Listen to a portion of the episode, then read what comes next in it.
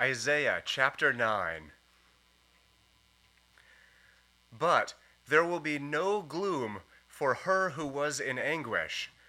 In the former time, he brought into contempt the land of Zebulun and the land of Naphtali.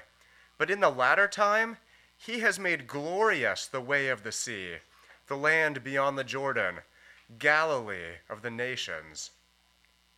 The people who walked in darkness have seen a great light.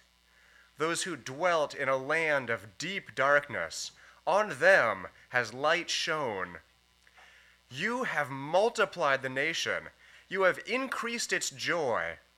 They rejoice before you as with joy at the harvest, as they are glad when they divide the spoil.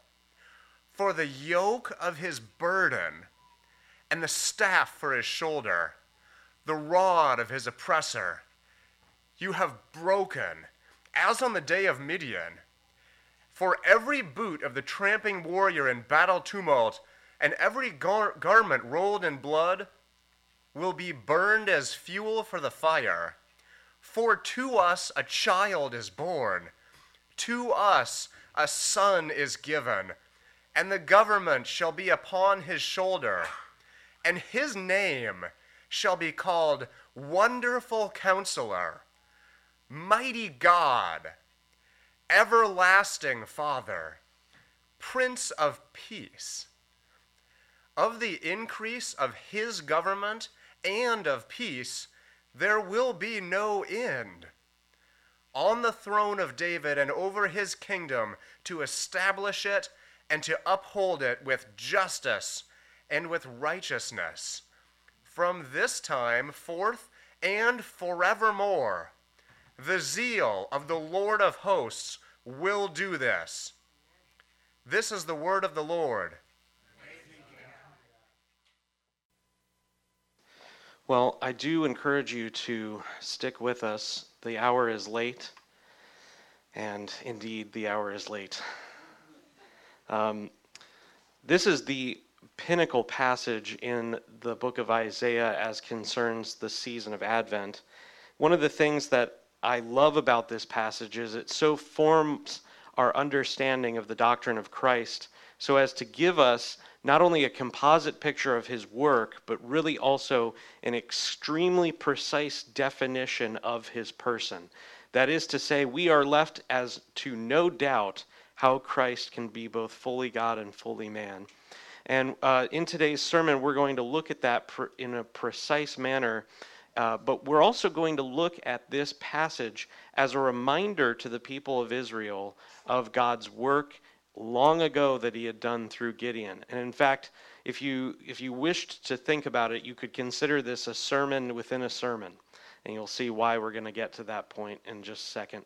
First, I want to discuss the rescue of Israel. That is our theme in Advent, that she, although she is in exile, she will be returned to the land. But not only that, God will bring about joy in a place of gloom and darkness. Christ will be triumphant in victory. That triumph that he will do is where we will look at Gideon and the correlation to Gideon. We'll look at the deity and humanity of the Son, as Isaiah tells us specifically, something that is extremely important for you to know, especially if you are involved in any sort of evangelism. For many people in our day today do not believe something that they need to believe concerning Christ if they are to be saved.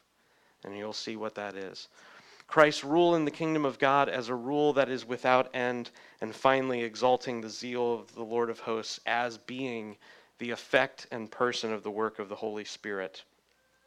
So, um, as you know, during our time in Advent, we focus on the exile that the people of God go into.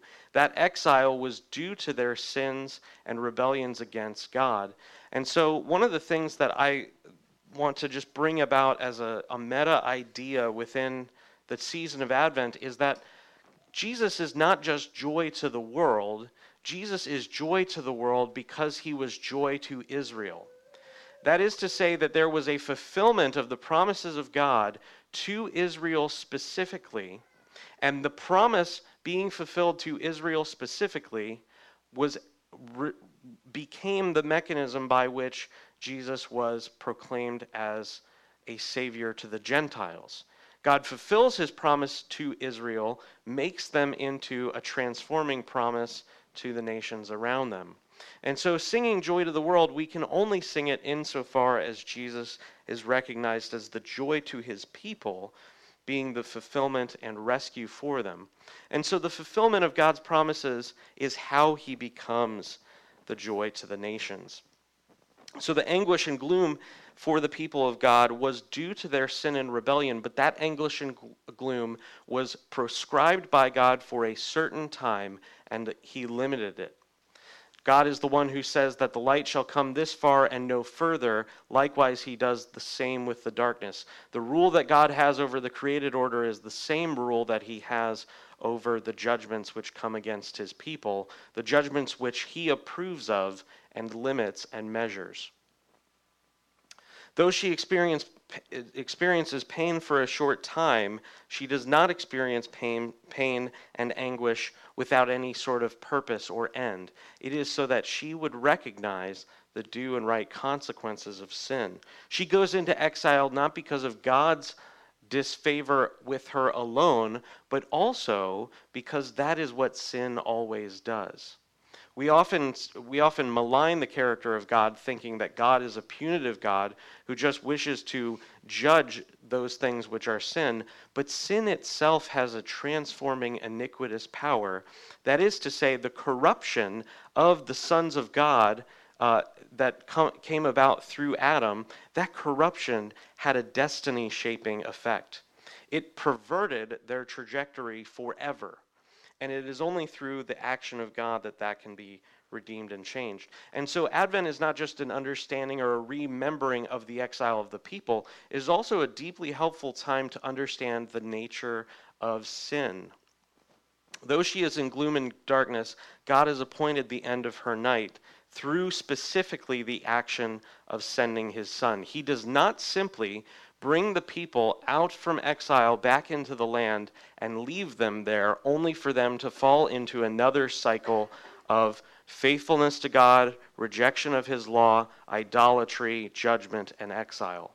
That cycle, which goes on throughout all of the book of Exodus, the book of the Judges, everything that goes on with the kings, even the time after the, the kingdom was divided, God puts an end to that cycle. And he puts an end to it not mysteriously or magically as if waving a wand from heaven, but by stepping down in the person of his Son. That is why Christ comes, not just to go to a cross to make an atonement, but to put to an end to the sinful waywardness of his people. Verse 1, he says, But there will be no gloom for her who is in anguish. In the former time, he brought them into contempt. Goes on later to say, But in the latter time, he has made glorious the way of the sea, the land beyond the Jordan, Galilee of the nations. Isaiah goes on to break into a poem. That's why, if you look in your Bibles at Isaiah 9, there's a description of verse 1, which is a summary statement for the chapter. And then 2, really through the end of the chapter, are inset. That's a way to describe the nature of the text being different. This is a poetic and prophetic poem. It's a, it's a song, if you will, uh, in, a, in a very literal sense uh, Isaiah here is giving an oracle concerning the glory and work of Jesus Christ. And he says that the people who walk in darkness have seen a great light. Those who dwell in a land of deep darkness, on them light has shone. Hopefully, you can see the poetic nature there that that image is showing darkness, light, great darkness, light. And so, this is, this is absolutely what God is doing. Even though they return from exile, at this point, Israel has returned from the Assyrian exile, even though they've returned, they now live in a land of darkness. The justification for their exile being their sinful condition, they brought that back into the land. That is, there was a spiritual delusion over the people, such that they were not able to perceive God, nor understand his laws, nor obey them, and that darkness became world defining. They live in a land of darkness, not just a darkness in a man's heart or a family's life or a town's situational dynamic. They live in a world of darkness.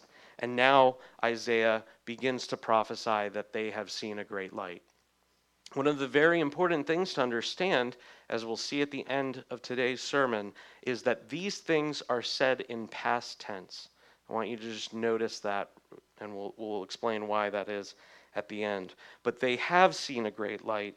There is light that has shone upon them. Christ Himself, who is the great light, shines upon the people and specifically does a work in the land of Galilee Galilee of the nations. He calls to himself a great multitude. We see this in the book of Mark in the third chapter. He calls to himself a great multitude, and it's very reminiscent of exactly what Moses was doing in leading the people out of bondage toward the sea.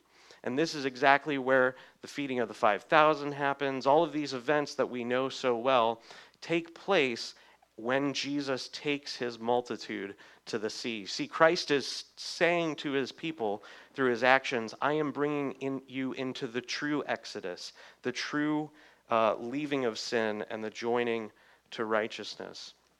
Christ's glory is seen most excellently, and though it is called a deep darkness, Christ is described as a great light. I love this pattern in the first verse of this oracle. There is a darkness, a great light, a deep darkness, but behold light. It ends with the light being shown for the people. And so God is doing a work by sending his son to end the exile, and Christ specifically does that by demonstrating the nature and Father of God through the miracles, signs, and wonders that he performs in public for his people to see. He is able to shine upon the people even though they w- live in a world of gloom, for he himself is the light and life of men.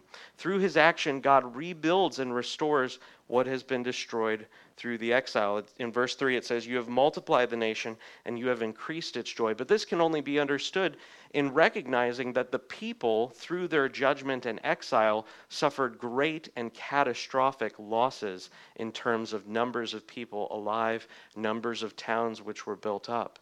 We saw last week and the week prior how God declared that through the iniquity of his people, they would be like a forest which has been hewn down, cut down. John the Baptist picks up this same language in the Gospel, saying that the axe is already laid to the root of the tree. There is another military judgment that is coming unless you should turn to Christ. And so God actually establishes his people and causes them to grow in number when they had been decreased in number and deeply, deeply oppressed and depressed. Though many are killed in the conquest, God multiplies the nation again and causes them to grow in number. And we can think very clearly at the book of Acts and see how this was the case. It is no longer just a genetic nation, but rather a spiritual understanding of the people that Christ brings about. Even though he redeems them from prior disobedience to the law, whereby they were frequently ravaged and subject to corruption and sin, he causes them to come into true spiritual worship. Look at this at the end of verse 3 they rejoice before you as with the joy at harvest. In the law of God, God commanded his people to utilize their gifts, the produce from the land, those things which they had worked for, to contribute to his worship. The bread of the presence, which is on the golden altar in the tabernacle, was made by flour that was contributed by the people. It's called the bread of the presence, but the bread of the presence, but it's also accurately called the bread of the people. It's the people's bread, it's the people's work. In fact, liturgy itself, the, the word liturgy, which we so often uh, malign, everyone has a liturgy, we have a liturgy. Um, every church you've been to has a liturgy. That liturgy is just the work of the people. And so God causes them not only to come out of their spiritual waywardness, but He causes them to come into a condition by which they can once again offer true worship. Over and over again in the exile and judgment, the prophecy from the prophet would concern a judgment saying that the wine has been cut off, the flour has run out, the oil has been stopped. And those are the ingredients for worship in the Old Covenant. God causes them to not only be able to worship the joy at the harvest, but also to keep faithfulness to his original commandment. Israel frequently refused to subdue the inhabitants of the land, but God defeats her enemies in this chapter through the work of Christ, such that she receives the reward and is able to divide the spoil. If you look at the early parts of the book of Judges, every trouble that Israel receives is because she did not expel the inhabitants of the land. She would not obey. Now, of course, this can be spiritually understood as the remaining sin dwelling in a believer. If you are not willing to put the axe to the root of those things in your life which are contra Christ, they will spring up and ruin the vineyard. They absolutely will destroy uh, fa- faithfulness to Christ. This is the lesson that we are to learn from Israel. God restores his people and is able to cause them to come into fullness, to be multiplied, to be increased in joy. And so, as an application, I would ask Do you know this gloom and anguish of which the prophet speaks of? Have you understood that this is actually a spiritual declaration of the cause, of the, of the state of a sinner's life before they come to Christ?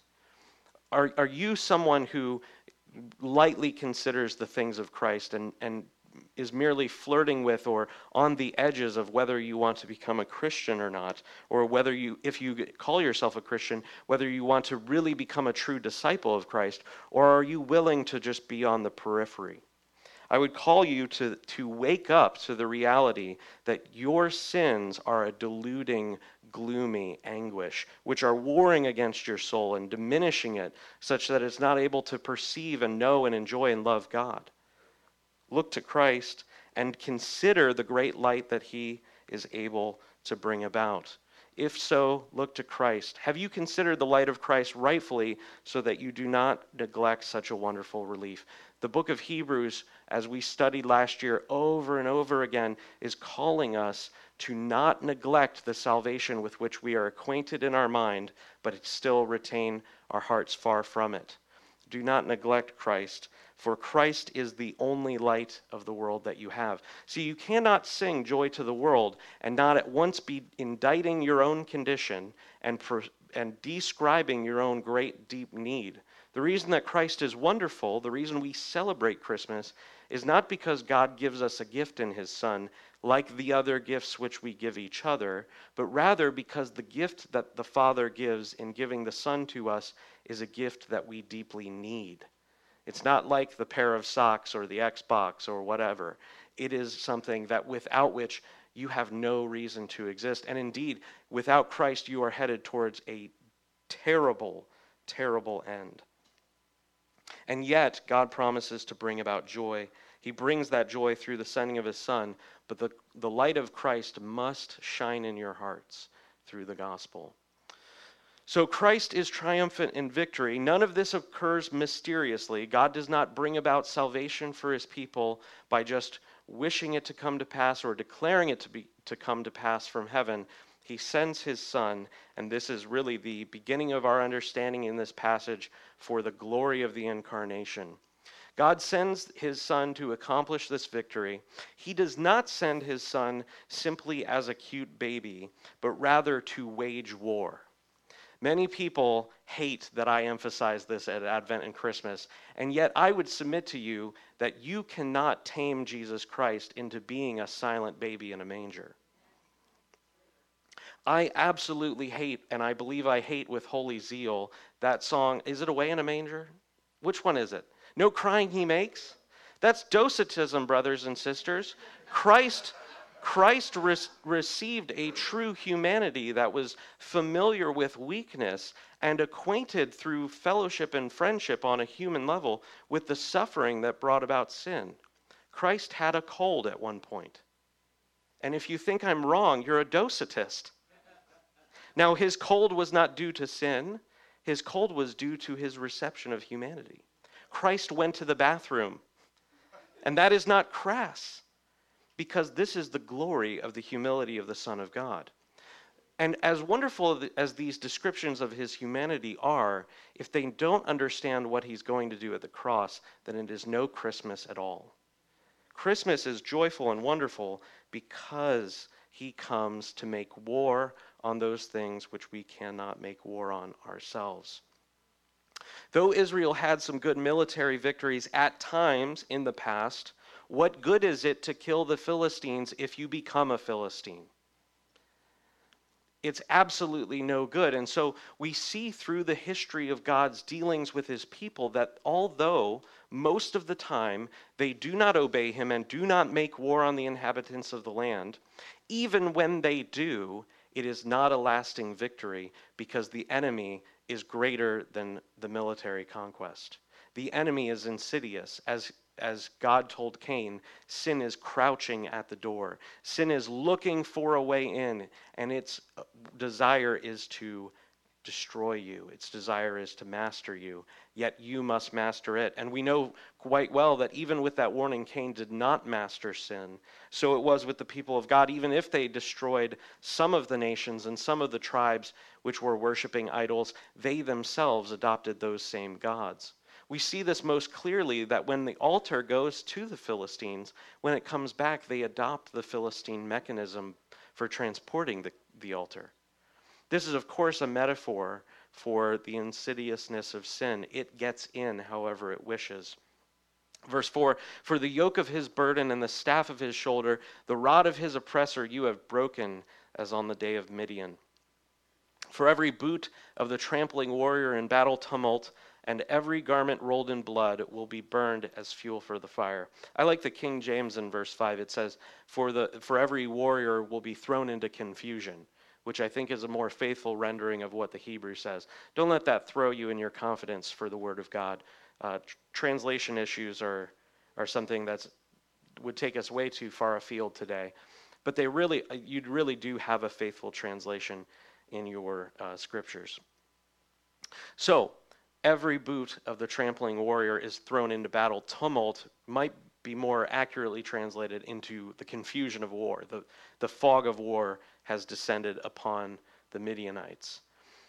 Though God could have wiped out Assyria and Rome with a mere breath, even this victory would have been hollow. It would have been a hollow victory because the warriors are really not Assyria and Rome. The warriors are the divided heart, that division in the heart which is inclined to sin versus inclined to righteousness in God. That division is on every single person. And indeed, before someone comes to Christ, there is nothing of an inclination towards God at all.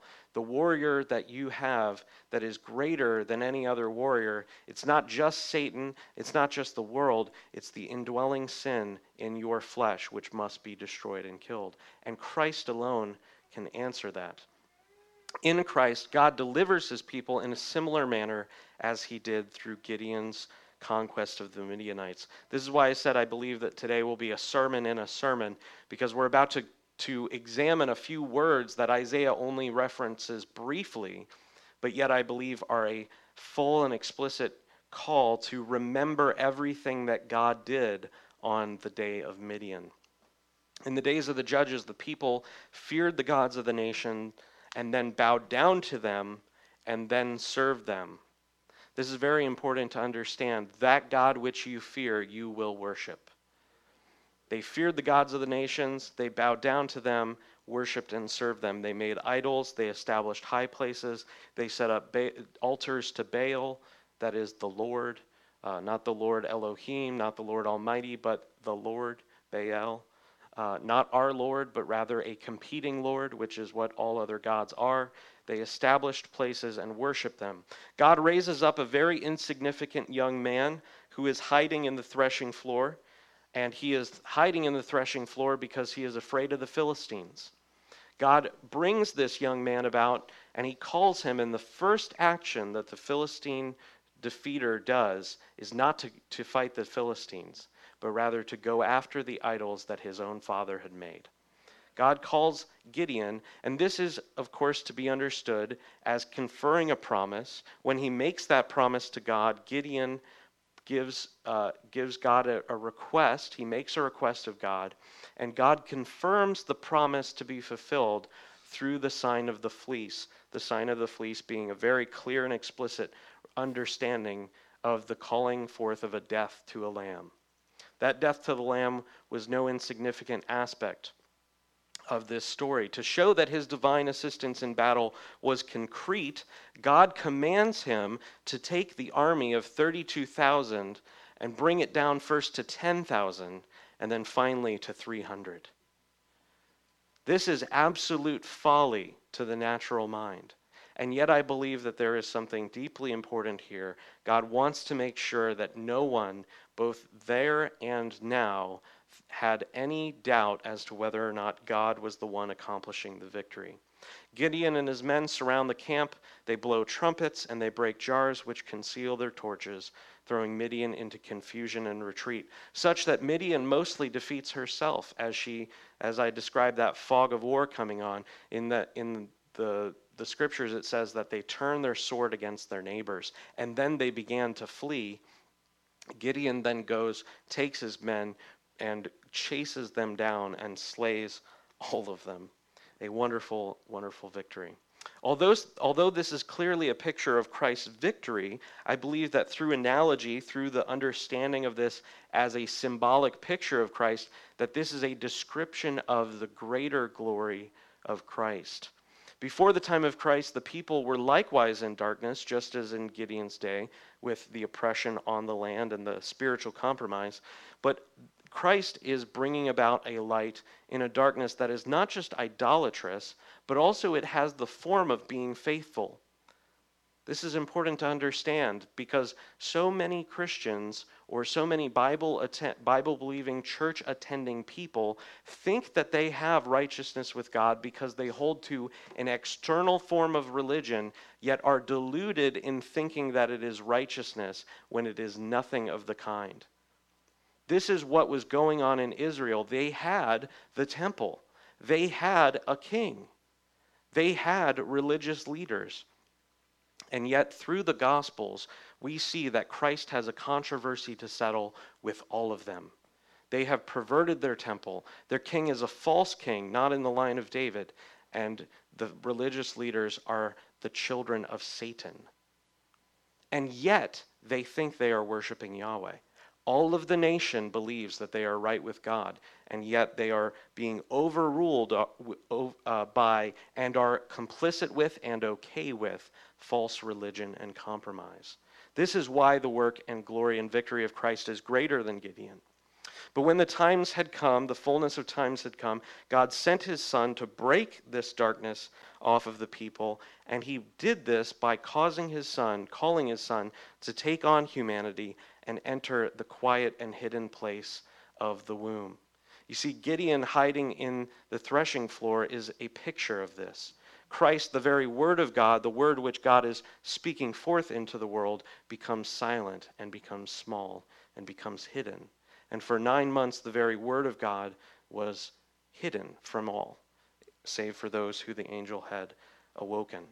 After Christ had began his ministry, he entered into the temple and cleansed it of an idol. But the most insidious idol is not Baal or the Asherah poles, those are clearly identifiable. The idols that Christ finds in his temple when he comes are the idols of mammon. That is, the Israelites were serving the love of money by causing a unfair tax to come upon those who were to offer up contributions to God by charging them deep and insidious interest on their money.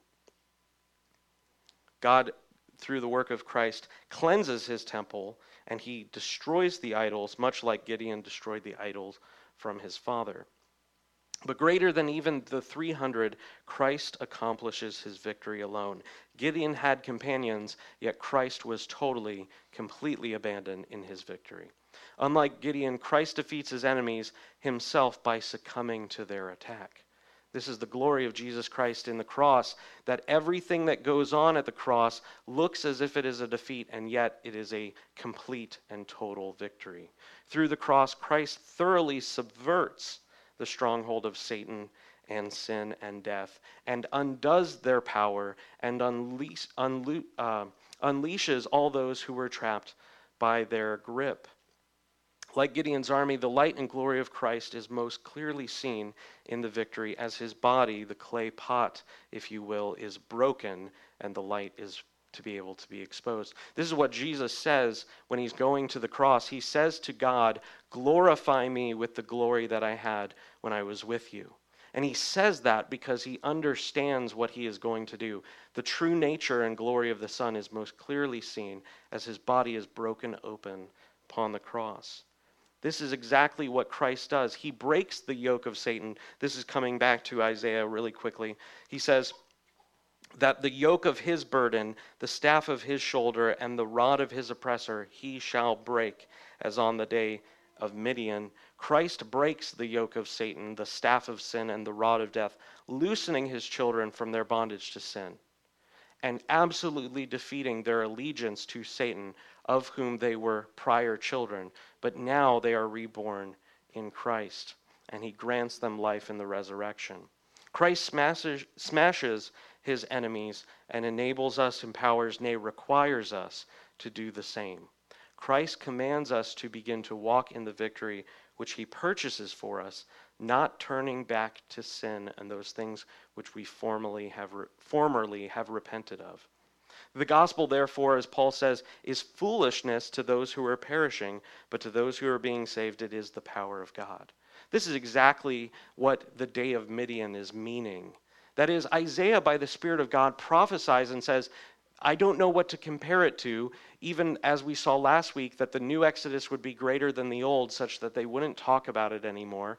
Here he says, I don't have anything else in the history of Israel with which to compare this other than that victory which seems so f- foolish as the day of Midian.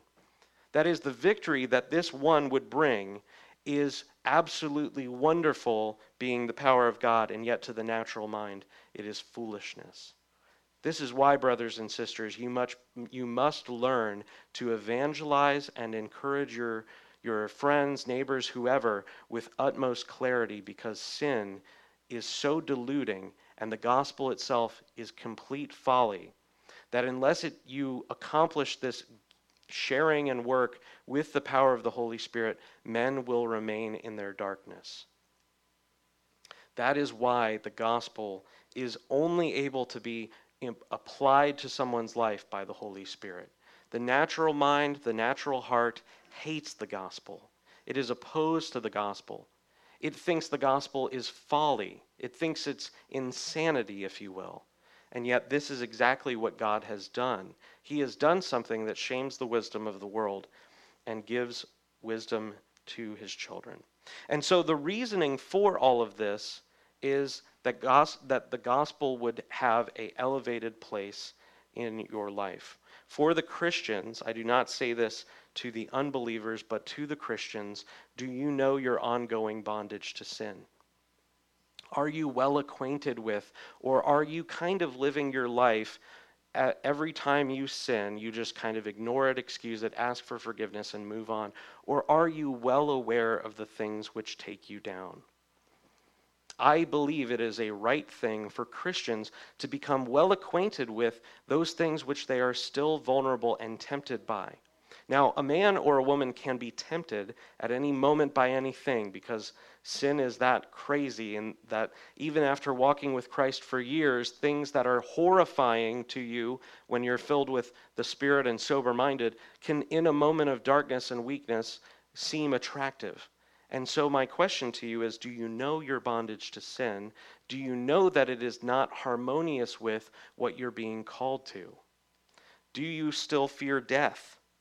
Many Christians are afraid of where our country is going, not because they have deep love for the nation, but because they're afraid of the persecution that would come upon them should they attempt to remain faithful to Christ. If you still fear death, you, first of all, do not know the glory that awaits you on the other side, but you also don't understand how deeply the work of Christ applies to you, for he has defeated death. Likewise, also, do you still walk as though you were a slave to sin, even though you were redeemed by Christ? You ought to understand this is something that God wishes to work in, in you, that you are not to consider yourself as a slave to sin. Though you are still human, though, are you, though you are still weak, though, as Luther says, you are simultaneously a sinner yet justified, you are being called to the glorious liberty of the sons of God. and you have been destined to grow in that. So, my question to you is Do you see Christ as accomplishing what verse 4 says? Or is it just merely theoretical to you? Does it merely just have a nice ring to it that you might be able to celebrate from time to time when you read it? Or do you really have the victory of Christ applied to your heart by the Holy Spirit? If you are still in the throes of sin, fly to Christ for pardon and deliverance. He will not re- reject a bruised reed. He will not cast out anyone who comes to him. Christ will absolutely cause you to make progress in your war in sin. So now we turn to the deity and humanity of the Son of God. Everything that Isaiah says in this passage hinges on the first word of verse 5. He says, For everything that takes place, the people seeing a great light, the people being multiplied, the increase of joy in the nation, the yoke of the burden being smashed along with the staff and rod, all of this is because of verse 6, the word for. For unto us a child is born, for unto us a son is given, and the government shall be upon his shoulder, and his name shall be called Wonderful Counselor, Mighty God, Everlasting Father, the Prince of Peace. The victory is accomplished by Christ, showing both the uniqueness of his person and office, that he alone, being untainted by sin, was able not only to overcome those things, but to cause those who become new in him to have the same victory. God the Father gives his Son for a specific purpose. I mentioned this earlier that some people don't like mentioning the cross at Christmas, but that is why the Father gave his Son. John 3 14 through 17 describes the necessary condition for men to be saved. Because men are in deep, lasting, perennial darkness with which they are not even acquainted, let alone able to overthrow, God must send one who is sinless to become a propitiation for them. In the, in the incarnation, the Son, therefore, is not created, but is given. So much of Christian theology hangs upon certain verses that are attested to in multiple places, but are especially clear as are in the text here. It says, For a child is born, to us a son is given. And this is no hijacking of the language or manipulating it into what we wished for it to say. This is an explicit and clear proof that the Son is not only God Himself eternal, but He takes upon humanity in the incarnation. Through the incarnation, the Son takes on human form and nature and is born. The Son is not manufactured in the womb of Mary, but rather enters by the Spirit of God to the womb of Mary and takes on human nature. I believe it is Athanasius or one of the early church fathers who says that which is not assumed is not redeemed. And so it's important for you to understand the deep weight of Christian theology that hinges on a right understanding Christ is fully God and fully man. If you've been at this church for more than three years, you know the term hypostatic union. This is the glorious mystery of the incarnation that God the Son, who was eternal, steps down and condescends, taking the lowest place among us, taking the form of a servant, even the form of the child of a virgin and is assuming, taking on, receiving human nature. And through the hypostatic union, that great descriptive term, there are two natures in one glorious person.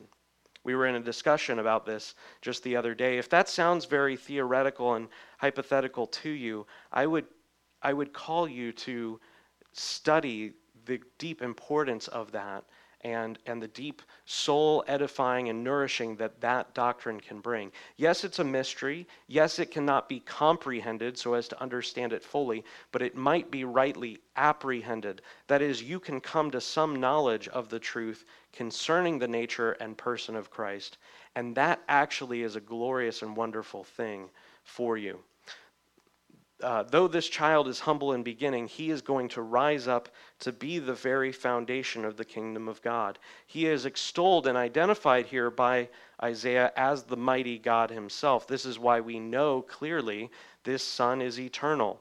God is not created, God is eternal. God is his own self his own justification and reason for his own existence. And this mighty God, the Son who is given, becomes a child. Christ is the wonderful counselor who leads his people out of darkness and reveals the Father. He is the only true teacher or the wonderful counselor. Although we call other human men teachers in the church, it is always understood that they are under teachers, they are under shepherds. Christ is the wonderful counselor not only because he himself is the truth, but he, he brings men to the truth. He's the mighty God, the wonderful counselor, and the everlasting Father. Christ is the everlasting Father, not as a title of his divinity. Hear this clearly. So many people have adopted uh, the, the faith of the Jehovah's Witness or the Mormons, and they are being led on their way to hell. And it is all for a lack of understanding of a clear title given to Christ, which describes his humanity. That is to say, Christ coming in the incarnation is not a supplanting of the Father. Rather, the Father remains the Father, and the Son takes on human form, and he is called everlasting as regard to his divinity, and Father as regard to one specific thing his office as the head of the church. That is to say, that Christ, being the head of the church, is considered to be relationally the father of all those who repent and believe. In Hebrews 2, during our time in, in Hebrews, uh, the book of Hebrews quotes the Old Testament, saying that Christ is not, uh, he's not offended to call his brothers brothers, but rather he calls them brothers because of his close affinity to them. And then Hebrews quotes a passage in which Christ is said to be speaking to the Father, I and the children that you have given to me. To, to, this is not a, a rejection of the Father as eternal or the Son as distinct from the Father, but rather only regarding his eternal office of being the head of all those who would be redeemed. And finally, Christ is the Prince of Peace. He is the Prince who ushers in the kingdom of God and causes his own peace to rule in the hearts of his people. Do you revel and delight in the mystery and knowledge of the Son of God in the incarnation? This is the greatest gift you could ever receive at any Christmas of your entire life is to come to a more complete and joy-filled understanding, appreciation and meditation on the nature of the Son of God. If you are a Christian and you are in love with Christ, then this would be a natural outcome of your faith, that you would long to know your Redeemer, and that you would long to know him as he is, not in the imaginations of your mind. That you would reform your understanding of Christ by the renewal of the Spirit as is shown through the Scriptures. Do you commune with him personally through the scriptures at his table and by his spirit in private prayer. If you're wanting to press into this understanding, if this is so new to you that you've never considered it before, that Christ has two natures in one glorious person, the hypostatic union of Christ, I would, can, I would call you to read a document called the Symbol of Chalcedon, also called the Chalcedonian Creed, which is a wonderful explanation of the nature of Jesus Christ being both fully God and fully man. It's what we confess every week in the Nicene Creed, and yet that creed more fully and clearly expounds and glorifies and extols Jesus Christ in his uniqueness. In fact, it, it was one of the great, I, when I discovered this, I, I'd known about it, but I actually began to pray through it. That is to say, I would take a phrase and I would just read through it and I, and I would ask, Holy Spirit, make this real to me. That Jesus is begotten from the Father before all worlds, that Jesus Christ is the light of light, the true God of true God. These things which the documents of the church that, that she has passed on do not create new doctrine, but rather summarize and succinctly and clearly expound what is in Scripture clearly. And it became for me a devotional practice which I maintained for a few months, and it was deeply and wonderfully helpful. In fact, during some of the Bible studies that I've had in my home with other couples, understanding the dual nature of Christ is often one of the chief shields, if you will, of rightly interpreting the Gospels. There are many things that Christ does in the Gospels which make no sense unless you understand him to be fully God and fully man. Do you worship Christ and seek to walk in his kingdom? Ask from the Father a desire to know his Son, and he will absolutely grant it. Indeed, that is Christ's very prayer at John 17, the, eh, the close of John 17. Christ says that the love which you have for me would be in them.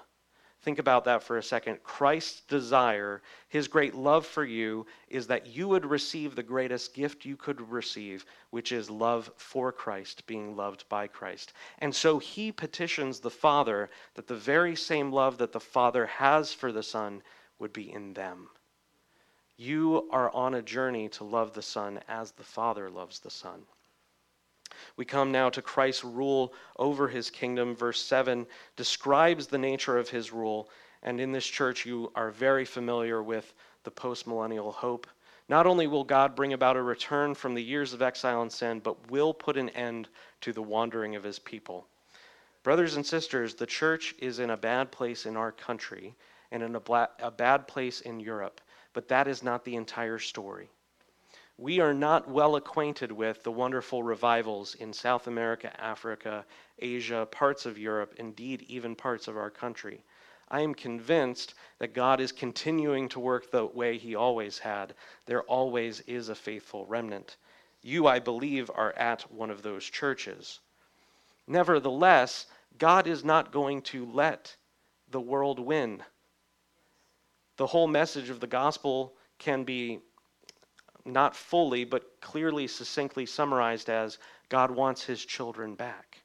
God wants his world back. If you have ever lost something and become jealous to find it or to receive it again, you might understand just a little bit about what Isaiah is saying at the end of this reading today. But let me convince you clearly God is still working.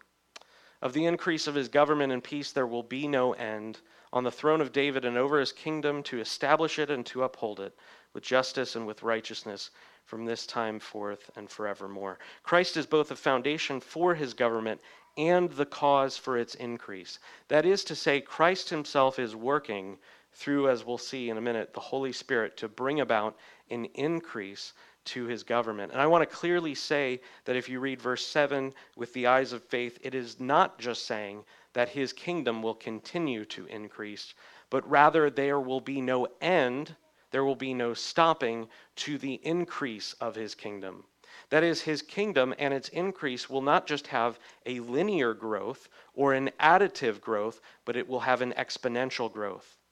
And I believe that is clearly happening. If you look at history in the last 500 year segments, if you go all the way back to the time of Christ, and there's 120 followers in the upper room in, in Jerusalem, and by the next year, there's over 5,000 people, at least. And that's with a conservative reading of Acts 2.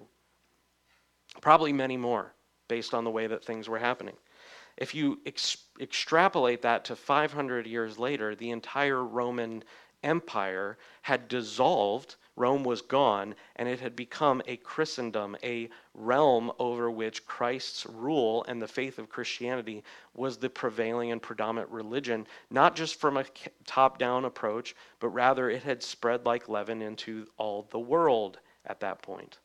In fact, before even the disciples themselves, the apostles, had even died, the gospel had made it to India and Norway. That's, that's why the flag of Norway is, is the shape it is, because they consider Mark to be uh, the disciple who made it there and was crucified in that manner. That's why they have that, that weird flag. Nevertheless, if you look at history in 500 year segments, something is overwhelmingly clear. The world is becoming Christianized. There is no end to his government and peace, and it is not just expanding in a heavenly sense. It is not just expanding in some mysterious sense, it is having an interest and increase in the world today. Unlike the sons of David, this true son is greater than David himself. Christ will not lose ground due to some weakness in him. The history of Israel is advance, retreat, advance, lose land due to compromise, yet Christ is steadily taking ground, marching through the world. In, indeed, Christ will extend his kingdom forever. There will be no end to his kingdom. Also, necessarily implies that his glory will continue to ripple throughout all eternity, that the glory and majesty of Christ will be multiplied forever. It is not just something that ends when the world is fully Christianized, it is transforming the universe.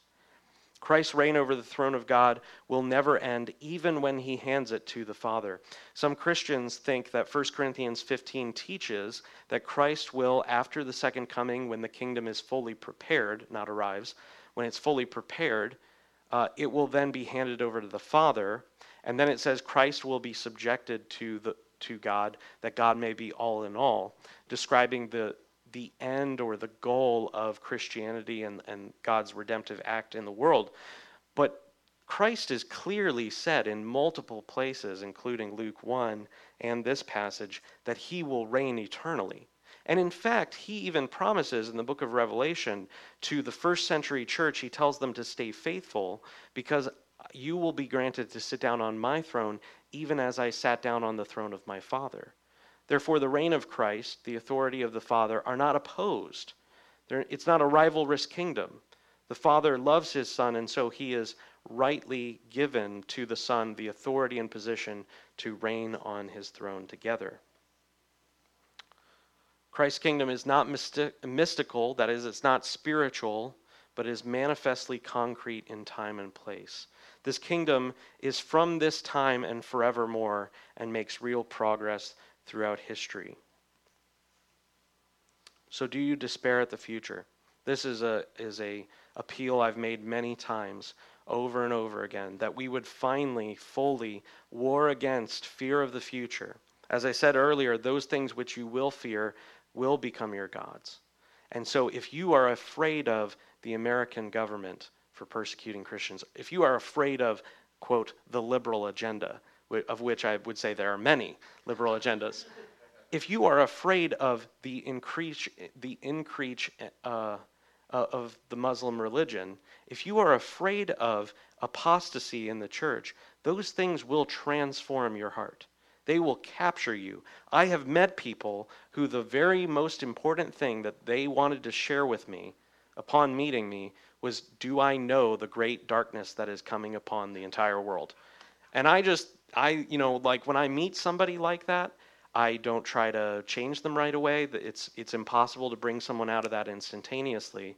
It takes the unveiling of the the faith of the fathers of the of the church to show through the scriptures by the Holy Spirit that Christ is transforming the world.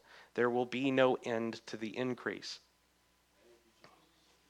So, know for certain that his people at times vary in their obedience to Christ and are temporarily judged, not eternally, but temporarily through circumstances are judged for their disobedience.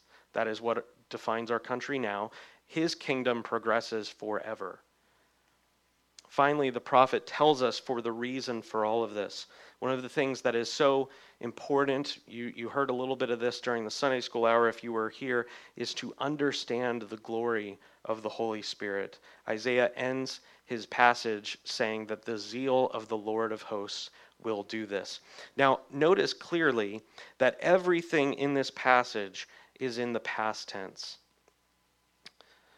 Uh, the people have seen, they who dwelt, past tense, in a land, on them light has shone, past tense. Why is that? And then at the end of the passage, at the end of our reading, at the capstone of verse 7, it says, The zeal of the Lord of hosts will do this.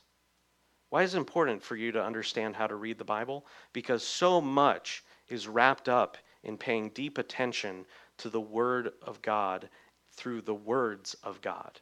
That is to say, the Holy Spirit does not waste his breath. I often waste my breath. Most of you most of you have heard me waste my breath from time to time. Everything spoken in this passage is past tense. Therefore, we have to understand something about the nature of the Holy Spirit.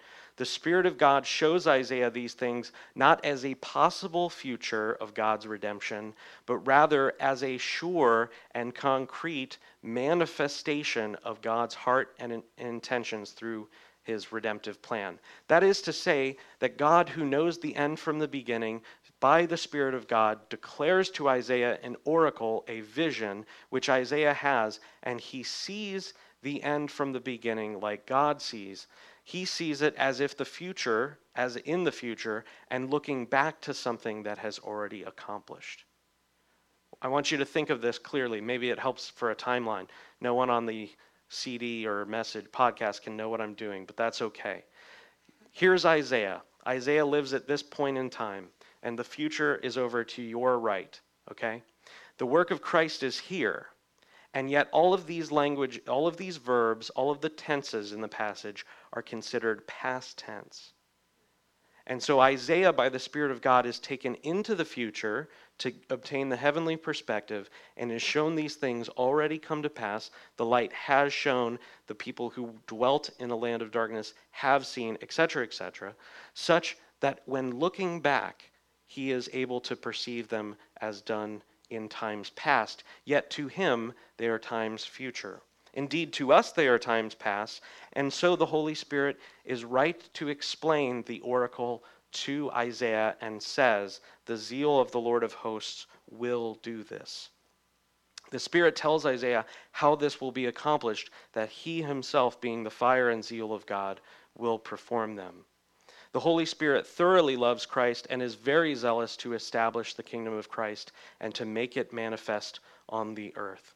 The Spirit of God, therefore, is not idly waiting for the right conditions to appear on the earth, but he is actively forming a bride through whom he is converting the nations.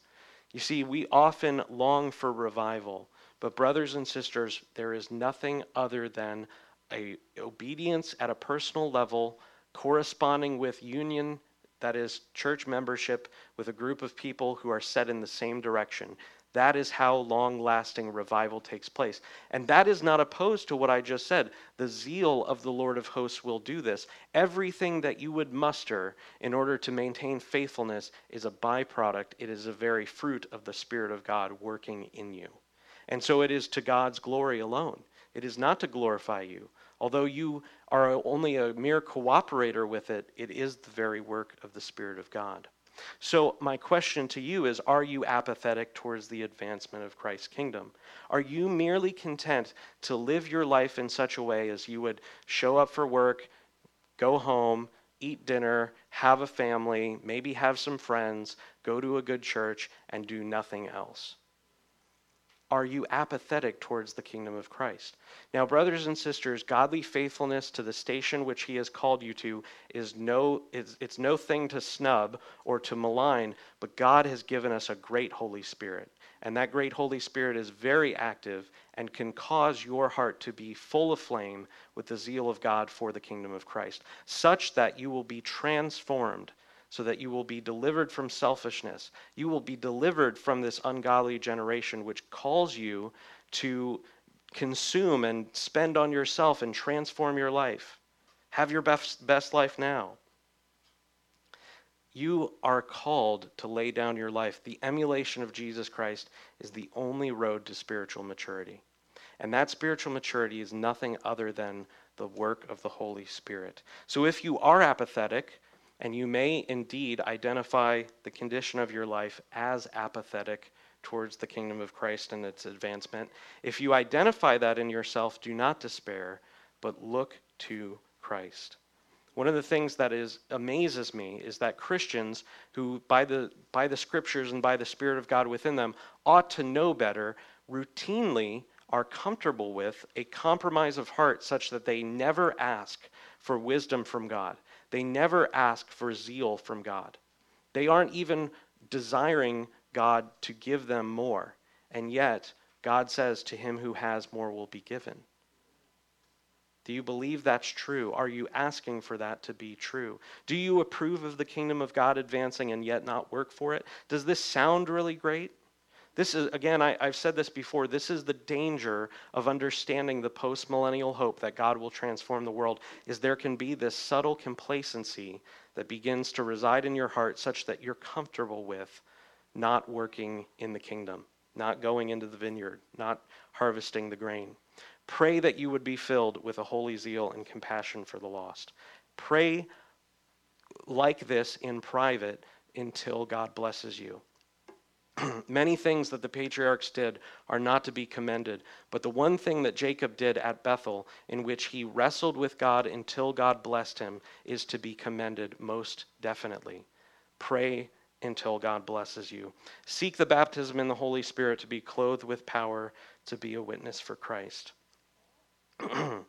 Jesus gives this pattern. If you, if you consider yourself to be a Christian and yet you do not have any desire or compassion for the lost, I would say that you ought to seek the baptism in the Holy Spirit. This is something that our church is well acquainted with, and yet these baptisms are not a one time activity but ought to be pursued more and more. The reason that you might be apathetic towards compassion for the lost is that Christ says that the Holy Spirit will come upon the disciples in the baptism of the Spirit, and then they will be his witnesses. So much of our apathy towards witness, towards compassion for the lost, is due to a neglect of the Holy Spirit and his application in our lives. Finally, the call is to rest in the knowledge of God's sure zeal. Even though you know and are well acquainted with weakness in you, it is not alone up to you. Isn't that wonderful? You are not transforming the world. You can't transform the world. Indeed, you, you are one person. And although you are one person and can make great advances in personal holiness and being an encouragement to your brothers and sisters and witnessing, the zeal of the Lord of hosts is not you, it is the Holy Spirit. The Holy Spirit is actively, powerfully working in transforming the kingdom and making it to expand. Let's pray. Father, we ask you that you would give to us a spirit of wisdom and revelation in the knowledge of you, that you would deliver us from everything that entangles us, that you would give to us a zeal, that the Holy Spirit would become for us a burning fire in our heart that like Christ as he was crucified on the cross, and like Gideon in times of old, as they shattered the pots, that you would come by your Spirit and shatter us. We pray, Lord, that you would break us, that you might be able to mold us into something useful for your kingdom. We pray that you would give us a holy zeal, this very zeal for the Lord of hosts, that you would transform our lives and that you would teach us to walk according to the grace which is given to us, that we would walk in step with the Spirit and not oppose to you, that we would listen to you and obey you and not spurn you and quench you. We pray, Lord, that you would give us grace, that you would transform our lives. We confess, Lord, that nothing that we could do could perform this sort of work in our hearts, but you alone. And you are graciously predisposed to do this for your children, that you would transform us and bring us into the image of your Son. Amen.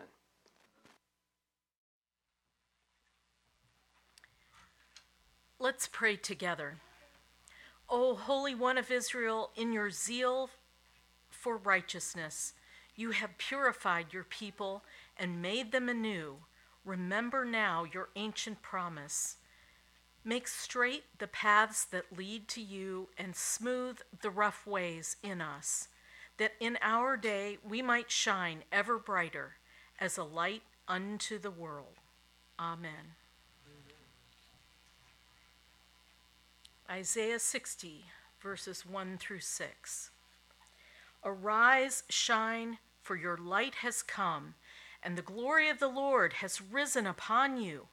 For behold, darkness shall cover the earth, and thick darkness the peoples. But the Lord will arise upon you and his glory will be seen upon you.